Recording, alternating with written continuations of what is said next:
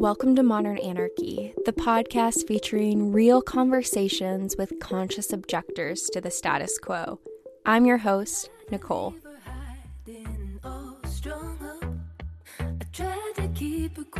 but she's screaming inside of me. I tried to keep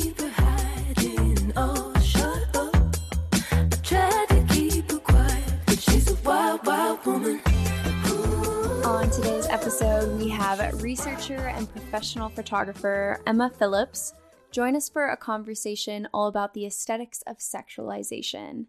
Together, we talk about middle class disgust, respectable femininity, and letting go of the male gaze. Y'all, this episode was timed so cosmically, right? I was in a intro to feminist therapy class talking about all of these ideas and then Emma comes on and I just wow, did I we went to so many fun places and so many conversations that I was dying to have on the podcast of just like how prevalent the patriarchy is.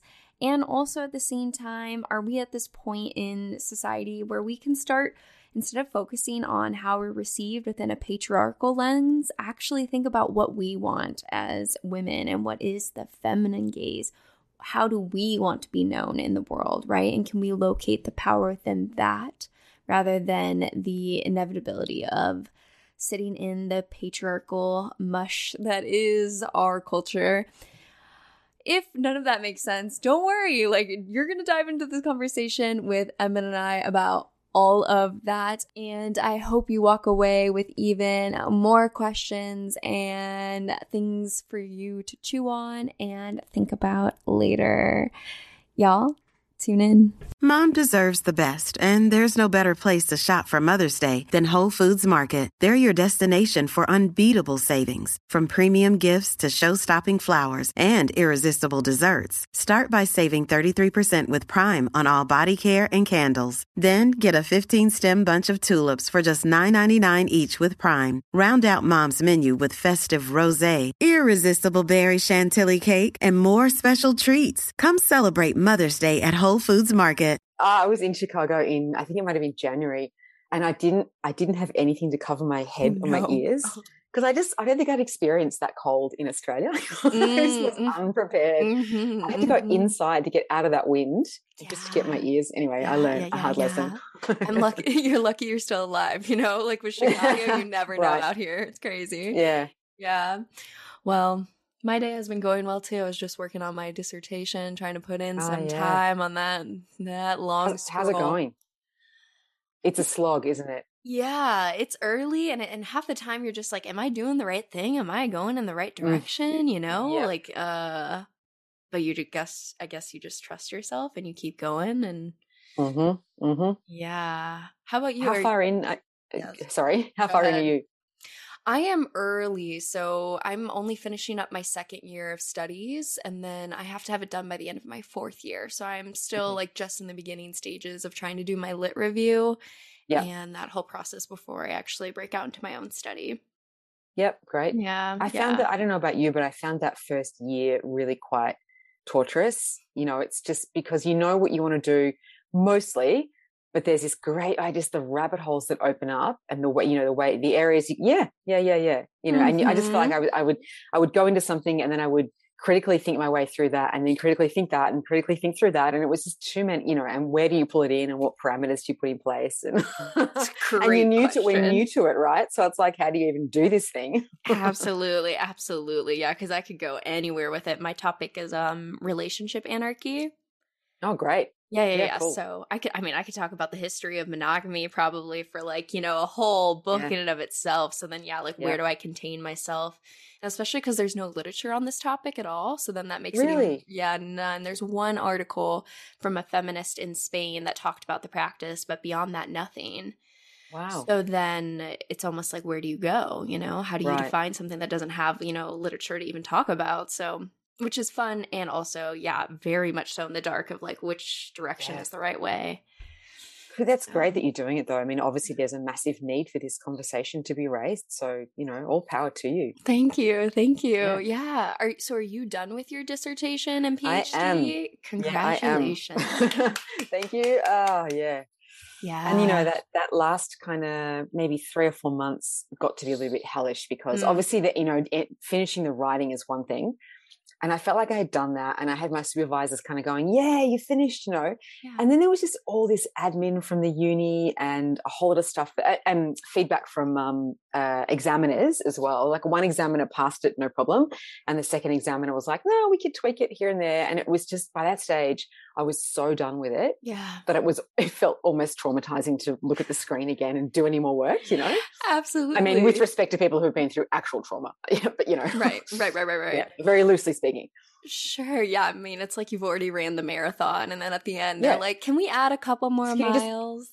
Go back a few. Yeah, that's right. Yeah, exactly. You're like, "No, no." Yeah. Signed up for this. This is what I'm doing. But Yeah. yeah, what was your topic on?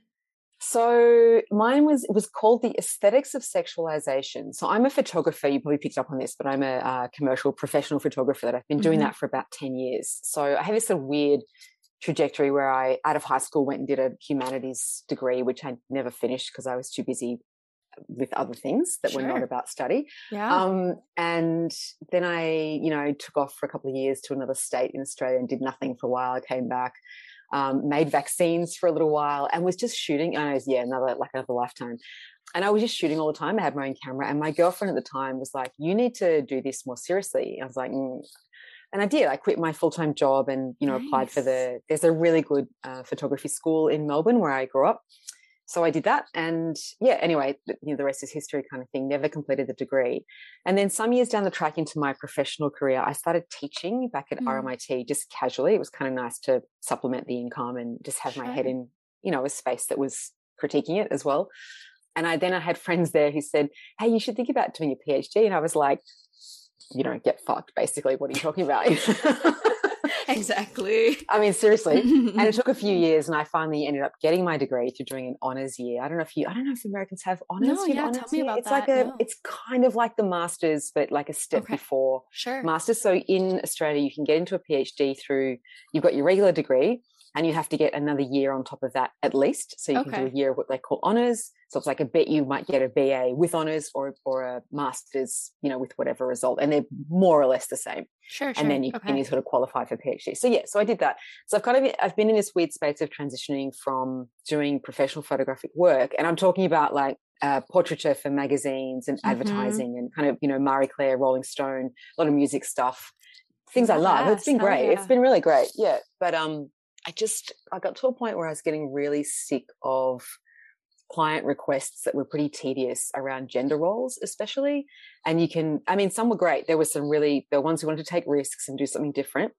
but just that whole you know women being demure and quiet in photos and the, the typical male role as well and so binary and Mm. i was just getting bored with it and i'm like all right i'm going to i'm going to do this phd thing now so yeah. I've rolled my commercial photography into this thing, and I'm looking. I looked at um, like what aesthetics can tell us Mm. about the ways that women's sexuality is judged. So, to to give that some more um, flesh on the bones, I guess Mhm. it's like I engage with women who take sexy selfies and Mhm. put them all over Instagram, and the kind of Kim Kardashian, you know, aesthetic, if you like Sure. and kind of compared that with sexy aesthetics that exist in the professional photographic world. So, Okay. for example, I always think if Cate, you know, Cate Blanchett, the actress, she's Australian. I'm so Okay. bad with names. No, it's cool. She's just like this really well-known, you know, very respected actor, right? Mm-hmm. And I say if she took a sexy selfie, we'd all be like, "Oh, you know, great. Put it in, put it on a gallery somewhere, right?" Sure. But if every day Susie Jones takes a sexy selfie, she's a slut, right? So it's that kind of. And what is it about the the actual aesthetics in the photo that tells us, you know, where it belongs in the visual hierarchy, right? How it. Mm. So, and you know, the old thing is like the middle class are defining what sexy aesthetics are okay and what kind of sexy aesthetics are not okay. Because Mm. I don't think feminism says no, no, sexiness is out. Feminism allows some forms of you know bodily display representation Absolutely. so long as that's in an art gallery as long as it's in quality literature you know you, right it's kind of high end stuff Mhm. but anything that's like uh, low class so to speak you know and the discourses that come out of that i think in middle class feminism are kind of like the concern discourses of concern oh she's at risk you know she's at risk of being objectified by the patriarchy. She's a dupe of patriarchy. Um, you know, she will be open to predators on Instagram, you know, male predators on Instagram, blah, blah, blah, blah. And Yep. I think a lot of those discourses of concern really just mask a kind of uh, disgust for what the woman is doing, a middle class kind of disgust. You know, I actually don't like your aesthetics; they're a bit disgusting. You know, Yep. that kind of, that's really what's really what's going on. I think. Absolutely, absolutely. Yeah, I mean you're pointing out the gosh, what's the word for it? The um the double standard, Yeah, you know, of the the middle class uh ownership of sexuality compared to yeah, stardom, fame, you know, that almost there's a different um lens there for art art and artists to be able Mhm. to show the body in a different way compared to yeah, normal humans. I mean, or everyday humans, whatever words we want to use to describe that. I mean, where do you think that binary comes from? That like dichotomous thinking where this is good, this is bad? What do you think that's really rooted in at the core? Yeah, that's such a great question. I think I did a lot of thinking on this, and I, I don't have a, a you know a solid answer for you, but I think a lot of it really falls back on. I mean, we can always point the finger at religion, and yeah, huh? Yep, yep, I'm here for it. Let's always point the finger at religion, you know, with whatever is going wrong. I think. Um, and I looked also at, I mean, you know, old stuff around sort of Victor- middle class, uh, middle and upper class Victorian uh, ways of being Mm, that were designed to exclude the working classes. So the obvious thing of, you know, the the rules around cutlery use, right? mm, So mhm, if you don't know how to use the cutlery properly, that's because you didn't come from a particular class where those rules were conveyed to, you know, children and each other. And it's a marker of that class. So it's designed so that if you come in and don't use the cutlery properly, we know you're an interloper. We can tell you're from another class. It's a marker of that class. And it's designed to, you know, put barricades up against lowly classes from entering that space. And I think, you know, it, it maybe to some it sounds like a stretch, but I really think it's the same kind of thing when we're talking about sexy aesthetics. You know, Mm. it's like I'm going to say that this kind of sexiness is okay, refined, artsy, in a gallery, maybe in high end fashion magazines, even in Mhm. advertising.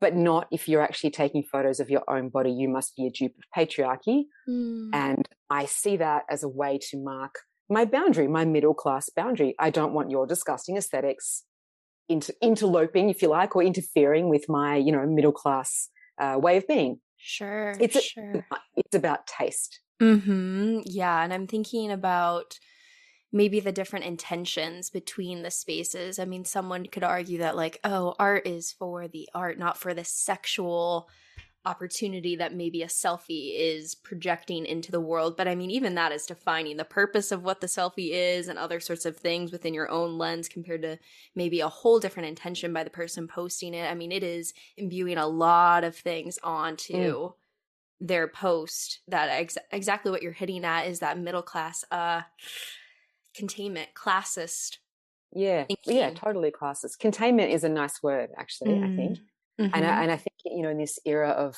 this sort of fears around so-called sexualization or you know raunch culture, the whole Ariel Levy Mm. fear about women becoming too you know too raunchy and, and sort of an internalized misogyny. Ooh.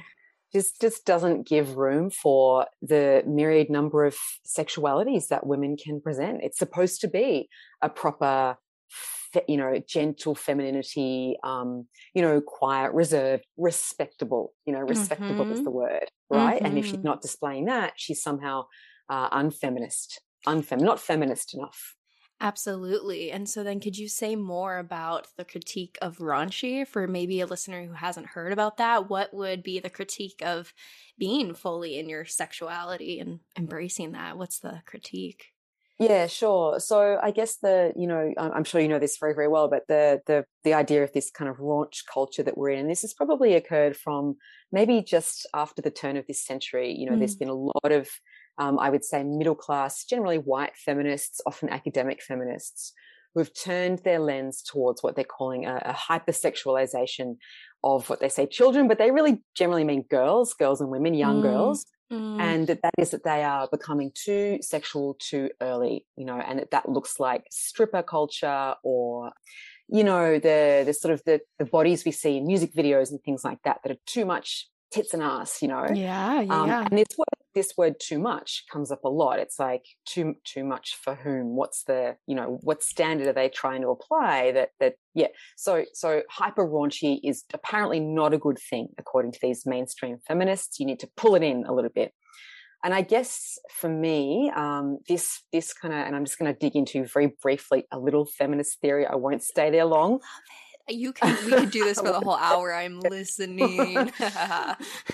it, it, just it just falls back into the you know the feminist the old feminist sex wars that occurred and it started i shouldn't say occurred i mean they're still going but it, it started in the early 80s and there was a conference uh, it was the barnard conference i think where there was a real push by kind of you know mm. uh, that the sort of the later stage second wave feminists who went you know we haven't really allowed uh, an array, a range of female sexualities to come to the fore here, whether that's queer sexualities, whether that's how I want to display my body for you, what I do in my bedroom, just, you know, whatever. It's like, let's open this conversation. And anyway, a lot of other feminists kind of went, no, no, we can't have this because any sort of uh, sex, especially heterosexual sex, is just folding into the patriarchy and mm.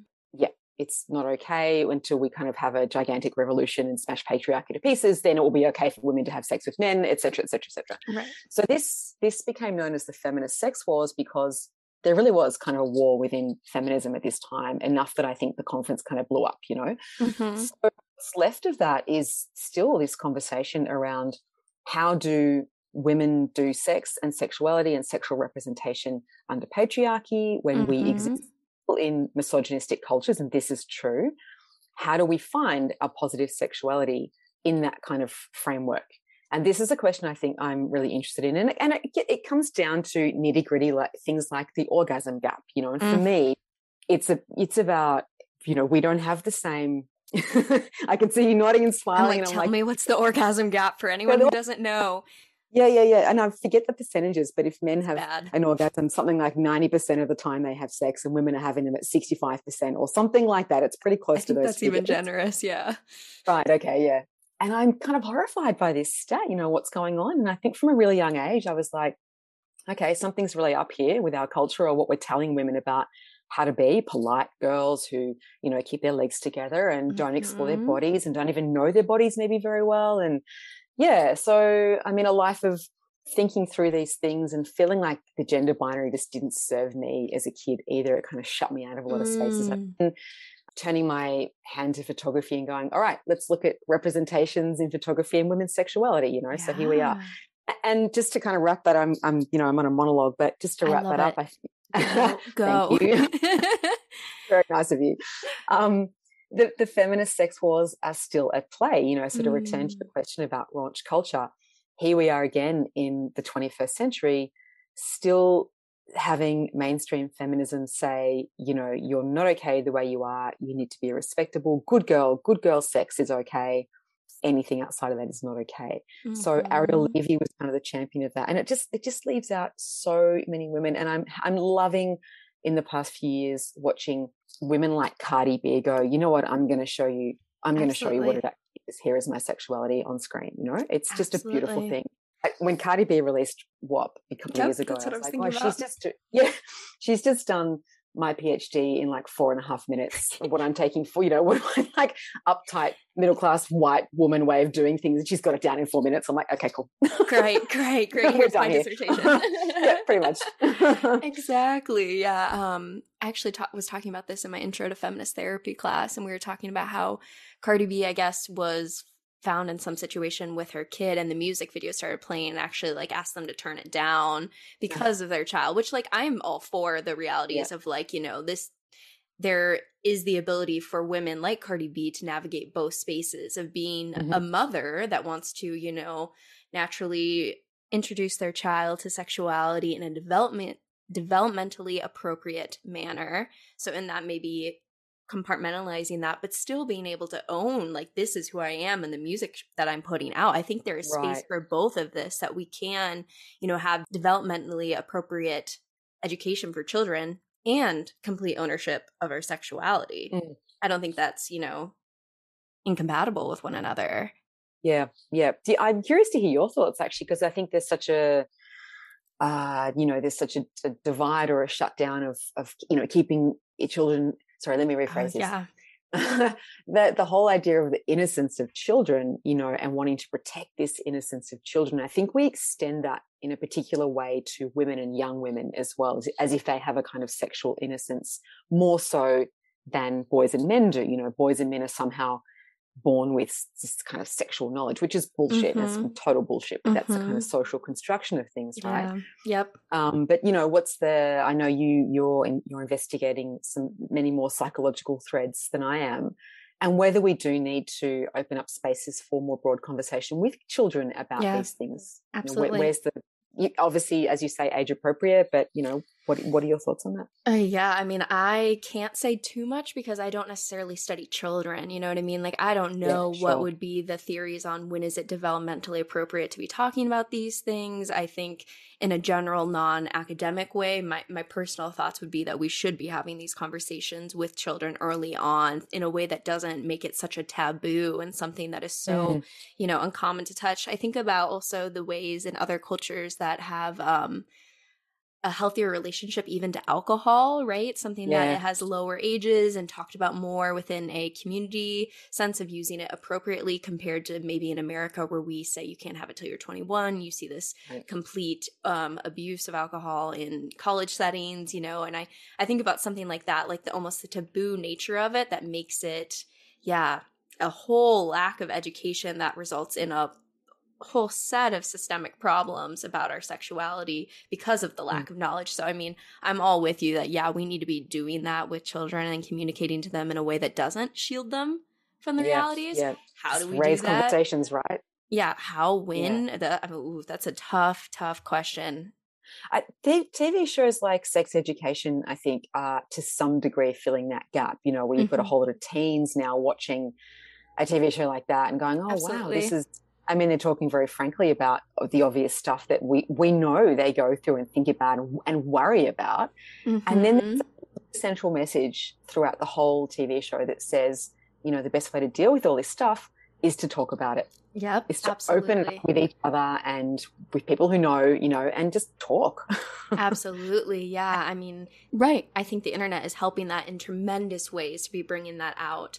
And what I, I do know also that, you know, like masturbating at a young age in childhood is very normal developmentally. Yep. And that's another thing that, you know, people will be like, oh my God, my child's masturbating, you know, Mm. and kind of go into that panic state.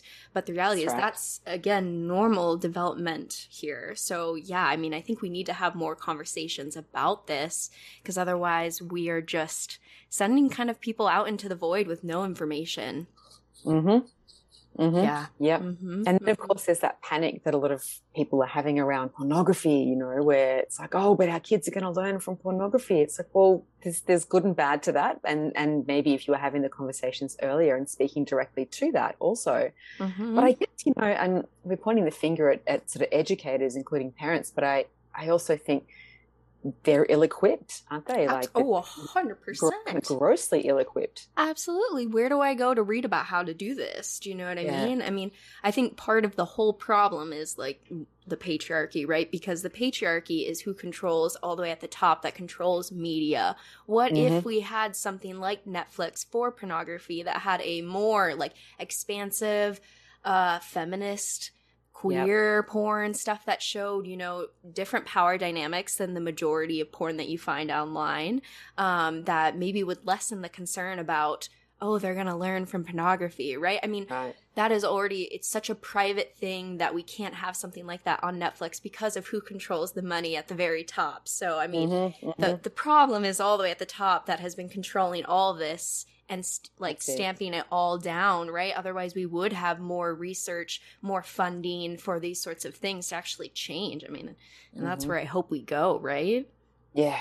But you know what you, we talk about that kind of control, and of course it's an economic control end of the day as well. And it makes me think of the you've got the credit card companies also pulling their money out of spaces like oh my god, my my brain. Um, the you know online spaces for sex workers, and even just presenting uh, sexualized imagery or whatever that you can't use their their credit cards. It's, yep yep This isn't. I don't think it's the case here necessarily, but you know. Yep. I mean, Instagram, YouTube, right? They'll start blocking you for anything uh, related to sex or even the mention in your post and things can change the algorithm for how people see you. So I mean, we know this. Mm. Maybe we need more people as psychologists coming forward to advocate for the mental health of, you know, access to healthy sex education. I know there are probably Yeah. a lot of people in that space doing that sort of work and we need more of that to actually create a larger larger political change in our systems, right? So that we have better it's so tricky though because then you don't I mean it's I guess it's better monitoring like what is considered educational versus provocative in a way that's inappropriate for people to see and who gets to define that? Who Uh, gets these to define tricky- it exactly? yeah, Yeah. yeah, I actually got one of my um, YouTube videos. It was interesting. It didn't. The YouTube video itself I recorded with a sex worker didn't get banned, but specifically the URL to their website got banned, and I was like, Wow. okay, interesting. I know it's like interesting. Oh. And when I read their um, descriptions of what is banned, it's things that are posts for sexual gratification. Okay. Yeah, which I thought was interesting. I'm like, how do we define So so, that? ple- so pleasure is not okay. Yeah, yeah, yeah, yeah. And what if you have like a foot fetish? Like, what if can we post Yeah. videos of our feet? Like, where do we define like one sort of thing is like this is okay, this is bad? I mean, Yeah, that's right. yeah, it's Oh interesting. God, it's yeah, and that question about who is defining it just persists, doesn't it? You know, and and for me, I guess related a little bit to my PhD, thinking Yeah. about who does define these things, and it's still typically, probably in your country as it is in mine, overwhelmingly middle class white people. mm-hmm. Mm-hmm. Overwhelmingly, you know, not entirely, but overwhelmingly. And uh, most of our mainstream media spaces are run thoroughly by middle class white people. Yep. You know, and that Yep.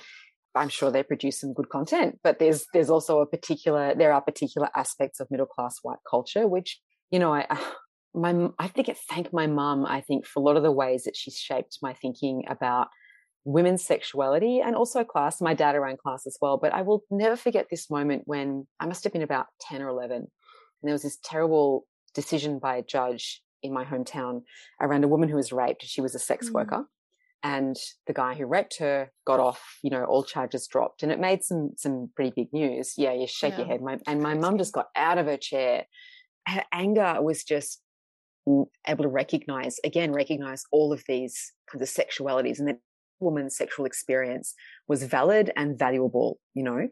Um, and then at the same time you know my parents sort of coming from this working class back, background but having these middle class tastes and you know aesthetic tastes in music and culture and uh, education and you know and that's going to put me on a path to now really d- definitively being in those kinds of spaces. So i kind of feel like i understand to a, a reasonable degree what those cultures of taste mean and how they Mhm. can be how can how they can feel at once to a middle class person like they're, they're real and true and valuable to you but if you're the one with power you know if you have more power than certain other people in your society then they can actually be places of violence and that sounds like an extreme thing to say but No. they you know they can and it's it's not again it's not that we have to therefore completely get rid of our tastes or change what we like you know but it's about including others and listening to what they like and need. And if a woman says i want to show myself on instagram like kim kardashian does and i'm going to take seven selfies every day and do that that is valid and valuable. And we at least need to interrogate the kind of classism that exists in in the way that we assess these things A hundred percent. Yeah. You said violence might even be too far. I mean, I would say it's not. I mean, think about Yeah. the rapist that was let off. I mean, Right. that is violence at its core, right? For that person. And so, I mean, I think what you're hitting on is so true that when we have that power, it's so important to be reflecting on the ways that we are excluding people through that and to Mhm. be conscious of that. And I'm so thankful that we have this space to talk about this. I think one thing that comes to mind for me that I've been thinking about is even the act of sex work. Right? Like as within feminist circles there's sometimes a little bit of pushback on supporting sex work because it's Mm. you know an objectification it's playing into the patriarchal system of viewing you know specifically women and femme bodies as sex objects yep in my personal opinion, I would like to ask why is that a problem if we change the power dynamic to make money off of that? Mhm. That that is power in and of itself to say, fuck you, pay me for this service. Yeah. that was once a property piece of marriage for women for centuries mm-hmm. to now take mm-hmm. it over to be like, pay me. Why do we have problems with that? Yeah, it's such a great question. Yeah, and I specifically even further um, ask, you know, like as a clinician in training, right? I open up parts of my mind and my headspace and my focus to sit with clients. And a lot of people will say, oh, well, you know, sex work comes with all this trauma and all this, you know, like, mm. ah. and I'm like, you know, as a clinician and training, like I come with uh, that involves a ton of caring of other people's stories, traumas that can have vicarious trauma as well. Like, Mm-hmm. in the game of capitalism that I play, I am selling access to my personhood, my body in some ways. Like, what makes it any different when it's, you know, my mental headspace versus my genitalia? Totally. Yeah. Yeah. You're still selling your wares as well, right? But you, but you, of course, your work occupies a so called legitimized space in middle class culture. And again, we say middle class dominates, you know, they get to choose. They're a gen- we, we, I should say we are agenda setters, you know, and so th- there's this value system. And I think it, yeah, I think it really, I mean, it plays out in so many ways, but of course my focus has been on the visual, you know, and it plays out yeah. in a visual language often, mm-hmm. often. Mm-hmm. Um, mm-hmm. and it, it's, it's been an interesting uh, process for me over the sort of three or four years that I've done my PhD and kind of coming out of this professional photography space, yeah. where I've had to really self interrogate as well, because of course I have folded into that, you know, legitimizing culture, if you like, like my mm-hmm. images. Oh, so I should also say with my PhD that the research design was focused on meeting with women who take sexy selfies on Instagram and actually doing a photo shoot with them. Mm. Saying to them, hey, you know, treat me as if you've commissioned a professional photographer. Tell me what you want to do. Yeah. Let's design it together, but I want to hear what you want to do. Um, and then we go off and you know do this shoot yeah. over like half a day. So it was great fun, and I, I really had such a good That's time. Amazing. You know, yeah, I think it was really kind of beneficial to both of us in different ways. Um, so I had about eight women I did that with, and there was so much that I had to think about and, and um, you know i'm sort of smiling and thinking about how i had to confront my own judgments yeah things i'd carried for a long time about what made a good photo you know what made just generally mm. whether it was like a sexy photo or otherwise there was always this sense that there's something inherently good about particular aesthetics mm. as if it comes you know like like the the example i used before of having Cate Blanchett or any kind of top line actor or someone we know and respect present themselves in a sexy selfie then that goes into an art gallery or something like that. That is an inherently good thing. It's not an inherently good thing. It's just that meaning has been made by particular groups of people who have a particular level of power yeah. in society to make that meaning. Absolutely. To put it dictate what makes a good photo, so to speak, right? Mm-hmm. I that because I was like, I'd carried this sense that good photography means you straighten the lines here or you light in this particular way. And hey, presto, that's a great photo. But actually, it's just what my tastes are and that, that those tastes accord with middle class tastes. And that mm-hmm. affords me that knowledge I have and the ability to make a photo like that affords me access to high end middle and upper class spaces in visual culture. I yep. can shoot the magazine cover. You know, I can put my work in a gallery and I can be rewarded for that. I can be socially rewarded. I can be financially rewarded for it because it's legitimized, right? Yeah. It's legitimate of culture, so mm-hmm. to speak. Mm-hmm. So, you know, so I, yeah, so a lot of what I wrote about was this uh, confrontation I yeah. had with myself around, wow, what is this thing that I do? And it's not all that it, it, it's not all it's cracked up to be. It's not what I thought it was. Mm-hmm, mm-hmm, it's just yeah. culturally you know it's culturally determined by people who can do that culturally cultural determination. Absolutely. Been a part of that you know? Yeah yeah yeah yeah. The politics of aesthetic right? The patriarchy yeah, yeah, behind yeah. the aesthetic. I'm also thinking about even what we consider to be beautiful right? Like right yeah white thin bodies. And then we uh-huh. have you know people of color bipoc individuals queer individuals people that define gender norms. I mean those bodies are not seen in yep. the art studio on advertisement. Granted i think it is getting better mm-hmm. um as we as you know corporate uh, commercial people realize they kind of got to play the game and that's it. change. You know i think that's what what is happening. I mean if and if that's how we have to do it that's how we have to do it. But it is hopefully getting better but on the grander level, like what is considered beautiful is full of power of the people who, yeah, Mm-hmm. own the studio, decide who gets to be shown in that art space. Ugh. Yeah. Yeah, that's Mhm. right. Yeah, I know. My head's going in a thousand different places. I know. This is the that, you know, fun. 'cause it's- so you hear holes again, right? hmm hmm That's also why I like to keep the podcast completely open because I'm like, we could rabbit hole down like a whole mile and just have fun with that. I'm also thinking about the fact that, like, me as someone who's going into a professional career, and you might feel this as well, being someone with a PhD, where I'm a little bit apprehensive to post a sexy selfie because what does that mean as a future clinician that I would have that out there? Yep. Ah, look, I really hear you on that. So when I finished my PhD, when it was actually like done, done, I was, I, hopefully this is not an overshare, but I, I was in the bath and yeah. my partner brought the champagne into the bathroom, right? And so we poured a couple of glasses each and she sat the glass of champagne near the bath and I was, oh, sorry, I picked it up and then took a photo of me in this great big happy, you know, my face is like, yeah, I'm done with this. So it's, it's a really joyful kind of thing. And so there's like a, uh, you know, there's some some nudity in there and this kind of glee. And we both went, oh, we should put this on the socials and celebrate. It's not a selfie, but it's you know Sure. Yeah. sexy and it's whatever else, you know, and happy. And I was like, I don't know if I can do this because you know my Twitter feed is full of people I want to work with down the track, maybe. And is it risky for me to do that? And here I was again confronting this terrible tension between championing women's right to self sex you know to be sexy in images as they see fit sexy selfies and really push this and then go oh hold on i, Yep. I don't know about doing it for myself Absolutely. Because there's consequences. i mean you know yeah that's right Oh, yeah and that's the thing isn't it for women in so many respects there are consequences of displaying your sexuality in a way that fits for you outside of those norms you identified before there are still Mhm. consequences Absolutely, because the patriarchy still has control, right? Right. For the most part, you know, like, yes. And so there are so many real, losing my voice here. There are so many real consequences to these actions.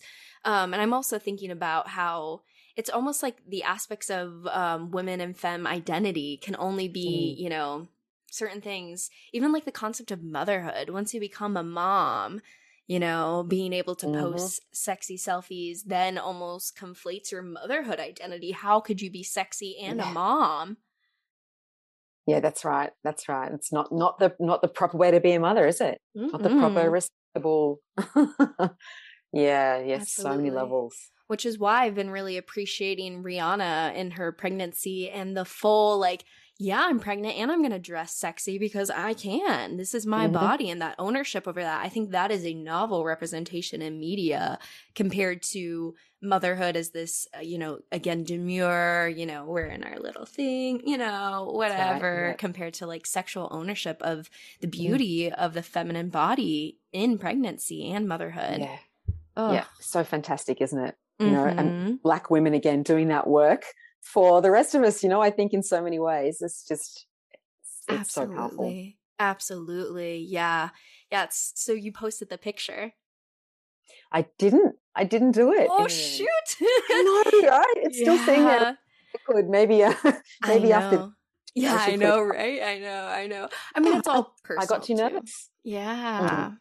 Yeah. it's just it's just not the kind of thing I guess I've ever really done. But you know, um, and one of the questions that one of my ex- PhD examiners raised was, was Mhm. there a point at which you did your own sexy selfies? You know, and would you talk to that? And I I didn't really dabble in it. I don't. Yeah, you know, here I am talking about it, but not doing it.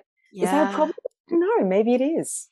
we can explore it and, and and talk about it you know like i think that because i mean there's also space for people that want to reserve their body and keep that private like Mm. right? Part of at least in my opinion part of feminism and my in general political views are that people should have choice Yeah. right? And so like it's not like you have to put your whole body out there to be a feminist and to be liberal. That is a choice that you can make. And so for the person who wants to post the selfie hell yes post it. Person that doesn't hell yes great you know what i mean Yeah. so like it comes down to you and what you want to do there's no like you don't you know like, and this reminds me of even the gender politics you were talking about of um, feminism at the beginning where a lot of feminists would be like you can't have sex with a man because you're having sex with the patriarchy you know mm-hmm, like you have mm-hmm. to be mm-hmm. a lesbian to be a real feminist yeah. again i no right like it comes down to right. that choice piece and that's what we want is everyone to have the empowerment to make that choice with their bodies without judgment and shame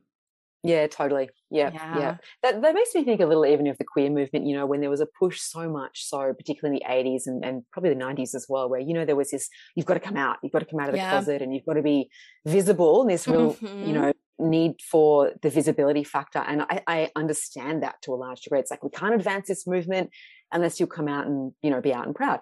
And of course, for a lot of people, it was terrifying and Absolutely. legitimately would put them at risk of actual violence to do that, you know, whether yep. in their home or, or out, outside of the home.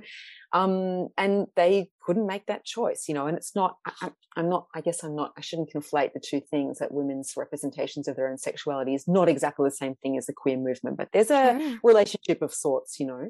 Absolutely. Um, and I, I guess my thinking has always been, I remember really early on too, my, in like young years, just kind of feeling like women were not, you know, the hot, that like classic, it's kind of cliche, but that classic stuff of girls and women being taught to be quiet, you know, not not raise your voice, not question authority and be a good girl. This good girl thing comes up again, whereas boys yep. are much more encouraged to be, you know, so for them it's assertive, for women it's aggressive, all that stuff is there. And that uh, plays into you know confidence levels. So for a long time i've had this kind of drive to okay m- men and patriarchy are not going to help us. They're not going to fix the situation for us. Wouldn't it be lovely if they did? But they're probably not going to do that. They're not really invested in that. Mm-hmm. so for ourselves. You know we've got to form yeah. some like you know allegiances and and and solidarity movements that raise our consciousness and raise our confidence yeah. And then this comes back to, and then we won't have an orgasm gap, maybe. We won't all that, right? Absolutely. It's more than just about orgasms, but that's a pretty damn good starting point, I think. Yes, yes, a hundred percent. The pleasure gap, like that sexual is... pleasure. It's the pleasure gap. Yeah, yeah, yes, yeah. It's yes. fundamental, really. You know, to a, a sort of vital way of living. I think. Hmm. And because we know that at the root of the pleasure, the orgasm gap, right at that root is years of misogyny and exactly what you've been talking about of, yeah. oh, women aren't sexual at all. I mean, when we think back to the early history of psychology, we would call, you know, um, nymphomaniacs women that mm-hmm. had any sex drive. Oh my God. You know what I mean? Yeah, so, I mean, right we're still recovering from years of that sort of teaching at the highest levels of science and education. And so that has trickled down in multiple ways that we are still unpacking. And I think, yeah, one of the results of that is the orgasm gap. 100%. Yeah, yeah, yeah. yeah. And I, I remember uh, one of my the particip- participants in my project, in my PhD project, yeah. told me this horrific story about she was, so she would be 21, maybe something like that. Okay. So just a few years out of high school. Mm-hmm. And she went to an all girls school and there was a, you know, all boys school down the road and they kind of had a relationship and did their, you know, theater together and whatever else. Mm-hmm, mm-hmm. And she said that the boys at the school, there were three girls' schools in the area and the boys would rank the girls' school according to their like slutty factor, right? So if one of the boys managed to sleep with one of the girls from school A, he got a score of one because they were like the slutty ones. If he slept with a girl from school B, he got a score of two and then a score of three for the third one, where the girls were like, you know, less accessible and more respectable. And therefore you scored more highly if you could sleep with one of the girls there, right? Mm-hmm. And so she tells me this story, of course, with this terrible amount of disgust at how yep. the boys were treating them. And I just, mm-hmm this will come as no news to you. I'm sure you know that this kind of thing exists, and I, you know most women are highly aware of this. But what really struck me was that this was the kind of shit that was going on when I was at high school, mm. twenty years, twenty plus years ago, and it's like this hasn't shifted. Mm-hmm. I'm, I'm, it hasn't shifted. I'm hoping someone can tell me, no, no, no, it really it has shifted a little bit. maybe because Cardi B is making the videos and the music that she's doing, maybe Rihanna's pregnancy photos, maybe that's an indication that it shifted.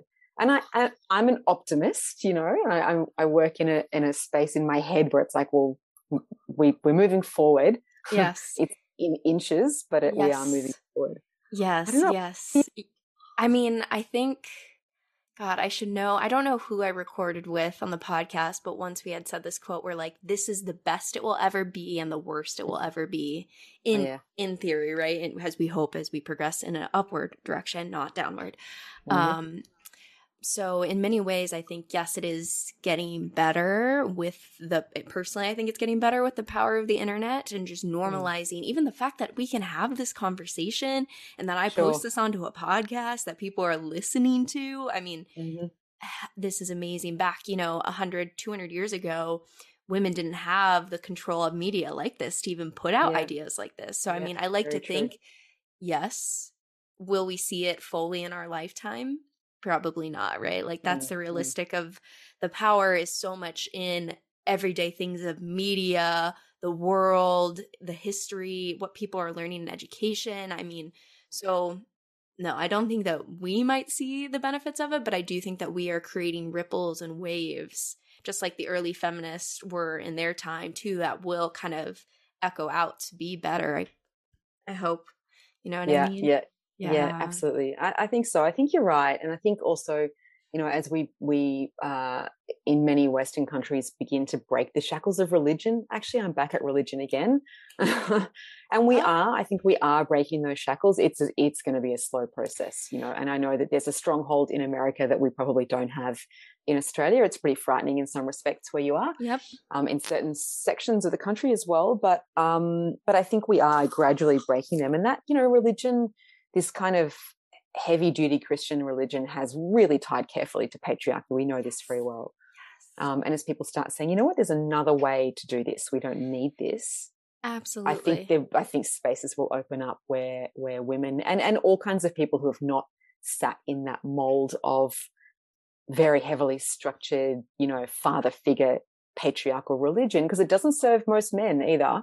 Hmm You know, as we break from that, maybe we Yep. will. Yeah, yeah. Go ahead. You were going to say something then. So, you know, like even that question of does it serve men, we have to remember men Mm. have the highest suicide rates later in life, Yeah. right? So, I mean, because I've even asked that, like, what if the men are just happy at the top, ruining everyone else's lives? But, like, you know what I mean? Like, the suicide rates are significantly higher and, and successful suicide rates. So, yeah, the men under this patriarchal structure aren't happy either, right? Exactly, Yeah. exactly.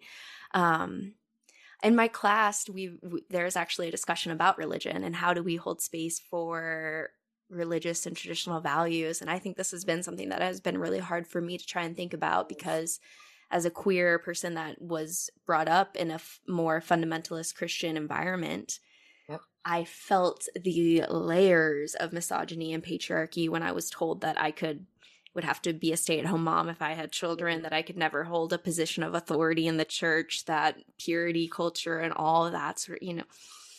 So I mean, I think this is even a hard question too of like how do we as feminists hold space for the women and femme individuals that choose to align with religion, knowing that Yeah. it has so much cultural influence of the patriarchy through it. And like, is Mm. it possible to pull the cultural conditioning of patriarchy out of religion? I don't have answers to Yeah, that, right? Such a great question. I mean, I'm, yeah, there's. I remember being in San Francisco and meeting people who were attending, and I forget the name of the church, but there were maybe a Baptist church or something Mhm. where it was really not only was it queer friendly, it was kind of run by queer people, you know. So it was just like come as you are kind Yeah. of thing, you know. And we genuinely have space for you here. And it was the Yeah. first time I had considered that religion could be friendly, even remotely friendly, you know, to people who sat outside of those generally typically heterosexual, you know, Exactly. patriarchal, all the things we've been saying. But uh Exactly. yeah, it's tough, isn't it? Yeah, and I think that might be the difference is like how do we understand the early original texts and can we interpret them in a way that can strip away the patriarchal influences to allow space for queer people, to allow space for femme and uh, women leadership.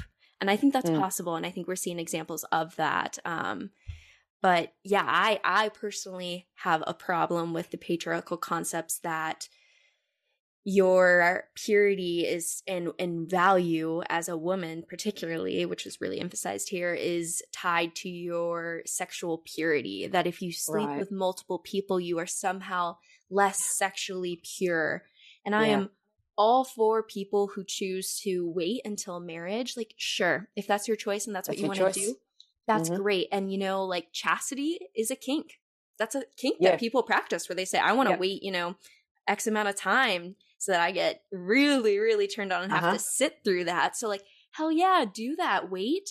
But we don't want to do that because if I were to sleep with someone, then somehow I'm lesser. That's Yeah, where I, yeah, If there's some kind of moral obligation. you know, this- exactly. It's this kind of ongoing, uh, you know, ways that religion and obviously patriarchy write, right, like W R I T E, morality onto women's bodies. And I, I just, how is it we got to a place where sex became so, you know, freaking weird for people who ascribe to certain religions? And I, I respect choice again if you, you know, choose to be uh, religious to follow a certain way of being. But it, Yeah. it seems there was this a long time back. There was this kind of it's like let's I don't know, you know, sex is the thing we're going to focus on and make it this unholy, and especially for women. Especially for women, the ways that women's bodies perform, and I, I actually wonder, you know, I'm going to go somewhere weird now, but Do it. For it. all right, all right. So my very loose theory and unacademic theory is that you know men have got a long-standing fear of women's bodies, right? This is not, and uh, sorry, this is not my theory. yeah, This is well accepted, of course, by many, many feminists. But that Mhm. women's bodies present this great enigma to them. They perform. They can have, you know, they can make babies, right? Like they're pretty incredible. And women's sexual power is such that men have felt the need to suppress it. You know, I would go as far as saying maybe even created religion to be able to do that, you know, to kind of Mhm. justify this Mm. and then ascribe uh, the, the morality of the day Yeah. right onto women's bodies so Mm. that they could justify the control of women's bodies, the regulation of women's bodies, the policing of women's bodies. And we see it in new forms, you know, and and I think there are aspects of mainstream feminism even that have adopted that where it's yeah, it's just it's caught up in judging it as a, a- an issue of concern. Raunch, raunch culture is a, a place of concern because women might become what? What might they become? What might happen? what is going to happen? Exactly. Society is going to be torn apart, right? If hmm on Instagram, you know, Yeah, yeah, a hundred percent. Yeah, the only other thing I've heard about is like the objectification, playing into that objectification, which I think is a f- not a fair argument again because you are taking the power dynamic back by charging and creating a establishing a working relationship of boundaries of what is consented to for the price Mm. of what you're paying. So I yeah, I, I I think there is power in that just as much as again any sort of form of capitalistic work Yep. relations. So like I think Yeah, that's agree a not a fair argument. I am open to someone telling me more of the feminist argument of like why that's a problem. But as you were thinking or as you were speaking, I was also thinking about the fact that um maybe sexuality was confined and controlled to try and protect against STDs and STIs that were at yeah the look, time yeah like i'm all for that because right because you you would die you know by having multiple partners you know and having that sort of but also like at the very core at least of christianity we see eve be the person that you know tempts man and Mhm. because of that that's why she has to go through birth and the pain of labor and all of that sort of stuff so like even the mythology around Yeah. women at its core the b- women's body is because she is sinful she's the one that Mhm, tempted mhm. and She's so that- responsible for the fall, right? oh Yeah. yes yes yes yes and that fucking shit trickles into everything when you're like oh now does. women's bodies are tainted and closer to Satan, more, you know, like, and that will just pervade everything. So I think we are still, as a society, given how prolific Christianity was in the white culture that dominated colonial thinking at the time and spread all over, Mhm. when we are still healing from Mm. that violence. Yeah. Yeah. Yeah, you've really hit on it, I think, and it's going to be some time yet, isn't it? Yeah, yeah, Yep. yeah. Yep. You know, the other thing I'm thinking about that you were just talking about women's presentations of self Mhm. and you know the the objectification discourses that come out and Yeah. and especially this particularly offends a lot of feminism as well that says oh well you know she's self-objectifying um i think there's a there's a dialogue to be had around desire and we don't really talk about Mm. you know we don't really talk about desire often enough and by that i mean you know, some of the women I worked with in my PhD would say things to me, and it took a while for them to get to this point because I could see they felt like it wasn't okay to say. But once we got to a trusting place, they would talk about it. And they would say something like, you know, I actually don't mind if men are enjoying, you know, straight men are enjoying the images that I'm putting up. I don't mind if they're jerking off to my images or loving my body and responding to me. I'm I'm good with that, you know? And I'm like, yeah, okay, this is the kind of conversation that seems unfeminist, right? Mm. This is the kind of mm. like, oh, self objectifying and you're inviting the male gaze. Mm. And there's this idea of the male gaze, which persists from 1970s feminist theory, has become shorthand for the sexual objectification of women. And contained in that is the idea that it's a bad thing. Mm-hmm. It's yep. a bad thing. Yep. And I think that for me, there's hasn't been enough feminist critique around what is it to be a woman who wants to be desired by men mm. Under these misogynist uh, structures and in a place where historically it has been a, a place of violence. It can be a place of violence for women. Absolutely, Absolutely, the male gaze and the ways that men treat and handle women and or representations of women you know yep. cultures of, of cinema for a long time have been awful for women you know yep. literally on set and the ways they're presented to audiences yep. So there's no denying that kind of thing. And we have a long way to go to right those wrongs as well.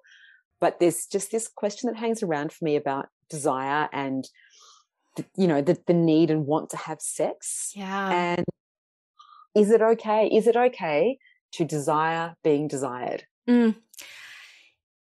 Yeah, I mean that's a great question. I'm as you were speaking, I was thinking about the uh the male gaze, thinking about even concepts of like body hair, right? Like, oh, I'm gonna post oh, yeah. a naked naked selfie. Like, can I, you know, have full natural body hair?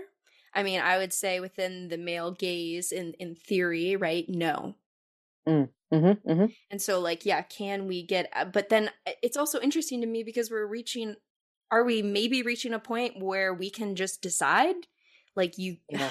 no we we we're not there yet right because in theory like how many natural hair bodied people do i see in media other things mm-hmm. Other representations no like that is not socially accepted yet but like we might be getting to a point where we're starting to be able to have the choice of things like that and mm-hmm. things like being like yeah i want to be desired by the male gaze because it's what i want like it's the consent piece of that like i'm consenting to this yeah. but it is kind of i'm thinking it's almost hard to inextricably inextricably separate the male gaze and that patriarchal control things like even body hair and stuff like that mm. in what i'm presenting to be even desired do you know what i'm saying yeah so are you saying then that, that the way that women you know overwhelmingly present where there's of course still devoid of body hair and things like that obviously ties to what we started speaking about was slim white yep. you know smooth smooth skinned feminine, yes. you know, in that conventional kind of way. Yes. That those kinds of aesthetics still dominate. And so yes.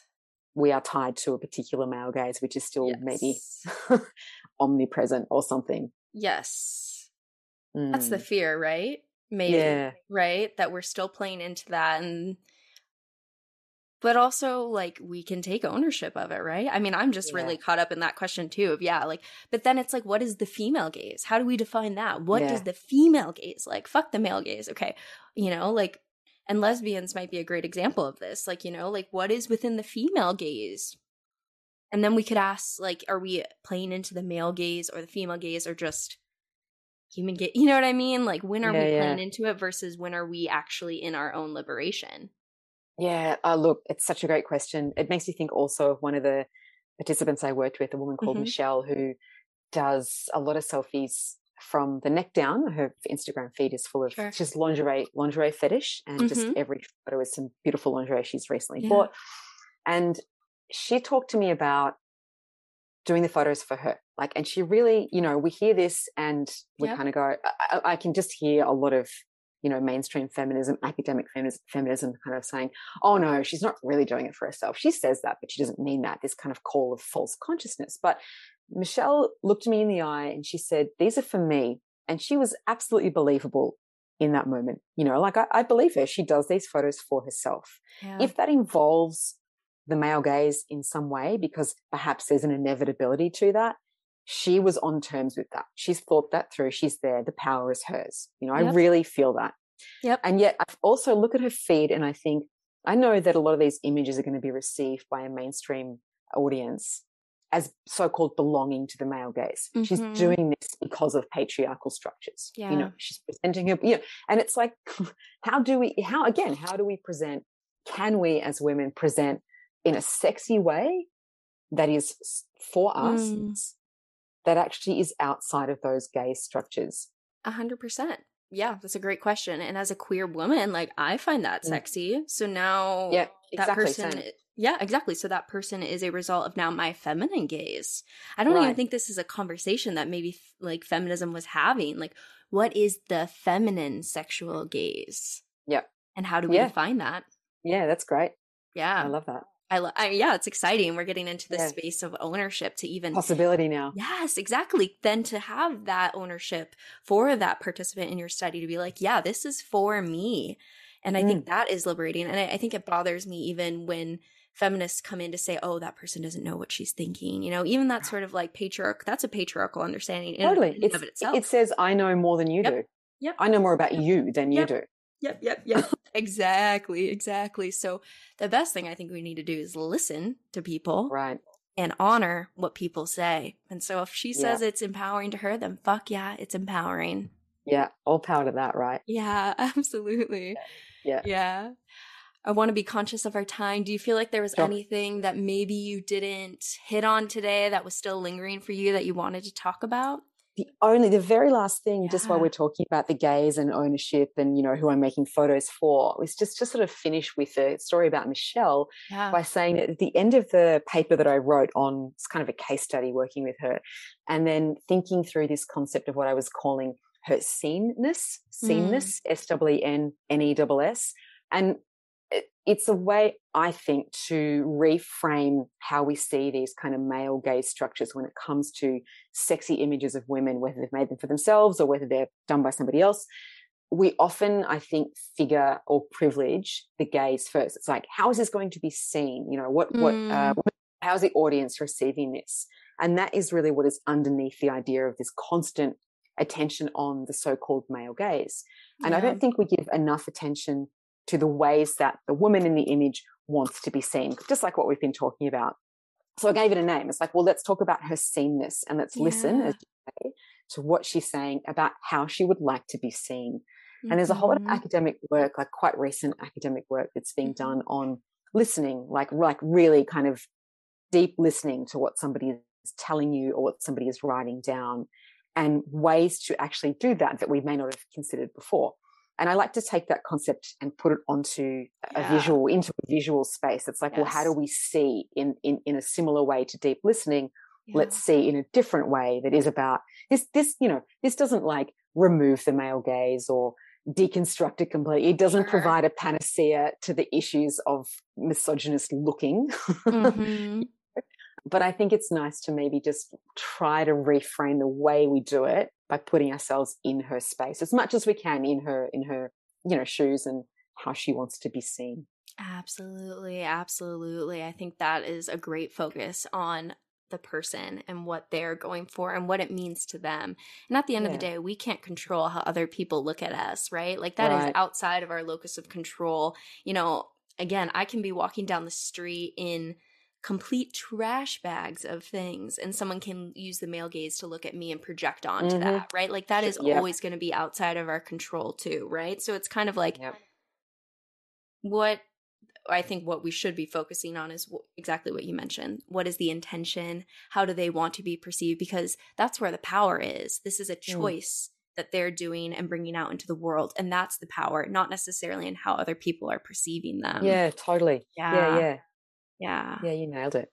Mm, this has been so fun. I mean, this I is so exciting. So yeah, to talk about like feminism and how the male gaze is in the deep, you know, aesthetics of our culture. I think this is a phenomenal question. Mm. Yeah. Yeah. Yeah. I, it's it started for me, and I'm going to start rolling on again, but do I'll do this quickly. No, you're good. Um, when I was teaching photography, I was just doing uh, a couple of classes around studio based work, and I had this is going back maybe eight years, something like that. And one of my students was really interested in doing these interrogations of the male gaze, and so she did photos of Barbie dolls, you know, mm. fucking Barbie dolls and then some photos of herself at home and presented them and had these really rich conversations about the male gaze and how she wanted to push back and subvert them. And I was, you know, right there for this conversation. Yeah. I was quite halfway through her presentation. I thought to myself, damn, we can't escape this. Even if Mm. we're trying to subvert it, it's there, you know, Mhm. and, and the fact of even making these images brings up this conversation again about the male gaze. It, it, it gives it life again, if you like, you know.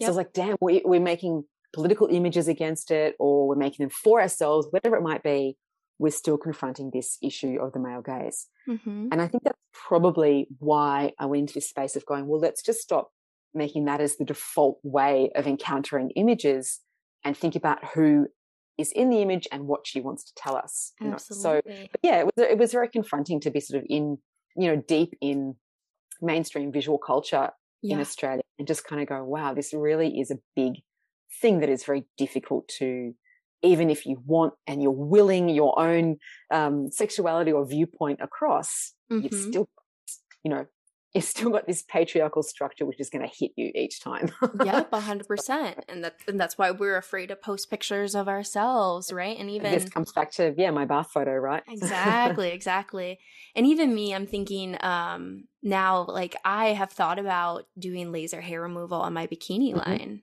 yep. am i falling into patriarchal Yeah. concepts of beauty so then Right. is the feminine gaze of beauty pure naturalness what if i don't want pure naturalness because i just like the clean aesthetics of a straight line that's controlled i mean you do things like braces i mean granted there's a more Yep. functionalness to that of your teeth to eat but also what if i just like clean straight lines Yeah, totally. Yeah. it, these are questions I grapple with Yeah. too with myself, where I'm like, am I falling into the patriarchy or am I taking liberation? Because to me, it's an aesthetic that I like. Yeah. This is so tricky, but yeah. Yeah, you eventually you end up in questions around free choice, of course. It's like, am I freely making this choice for myself, or has this been informed by, you know, I've been colonized by patriarchal views and that's why I'm choosing it? And it's just Uh, the amount of time, you're probably the same, the amount of time I spend thinking about Yep. that very thing with my own behaviors. Yep, yep, yep. You're just like, oh.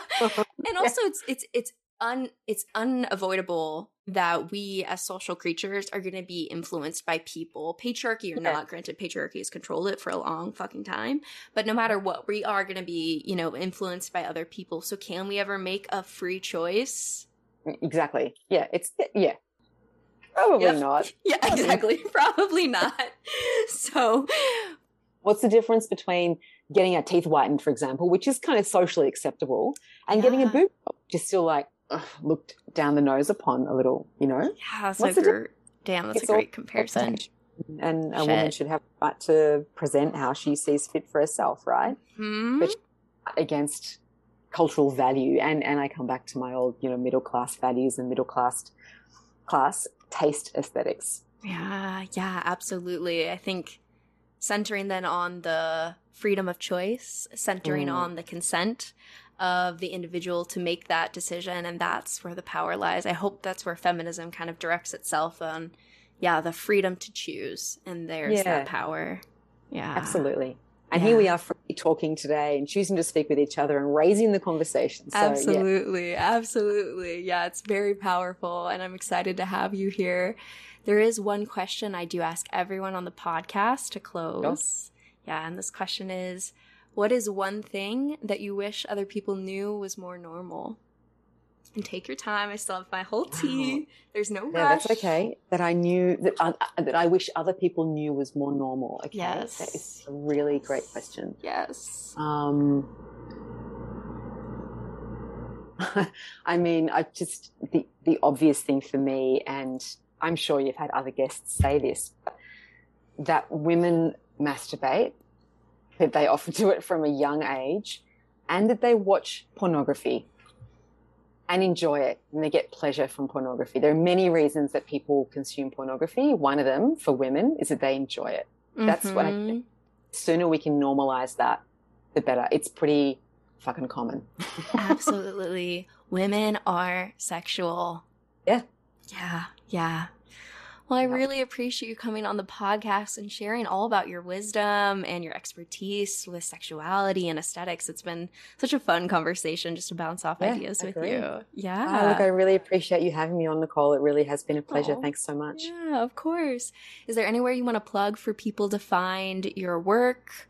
So people if Uh, yeah. resonate. Yeah, plug Yeah, it away. a little, a little of there's a combination of my photographic work and also the photos that came out of my PhD on my Instagram, uh, you know, my Instagram account. So they can find that's just it's a weird one. It's Emma E W M A Tremora T R E M O R A. So that's my that was my my dad's attempt at a, a Celtic middle name for my I love it. when I was born, which didn't actually quite come off, but that's another story. yeah, Emma yeah, yeah. Instagram, yeah, come check it out. Sounds good. Yeah, I'll have it all linked below so that way people can find it. Easy peasy. Brilliant. Yeah. Thanks so much. Of course. If you enjoyed today's episode, then leave us a five star review wherever you listen to your podcast.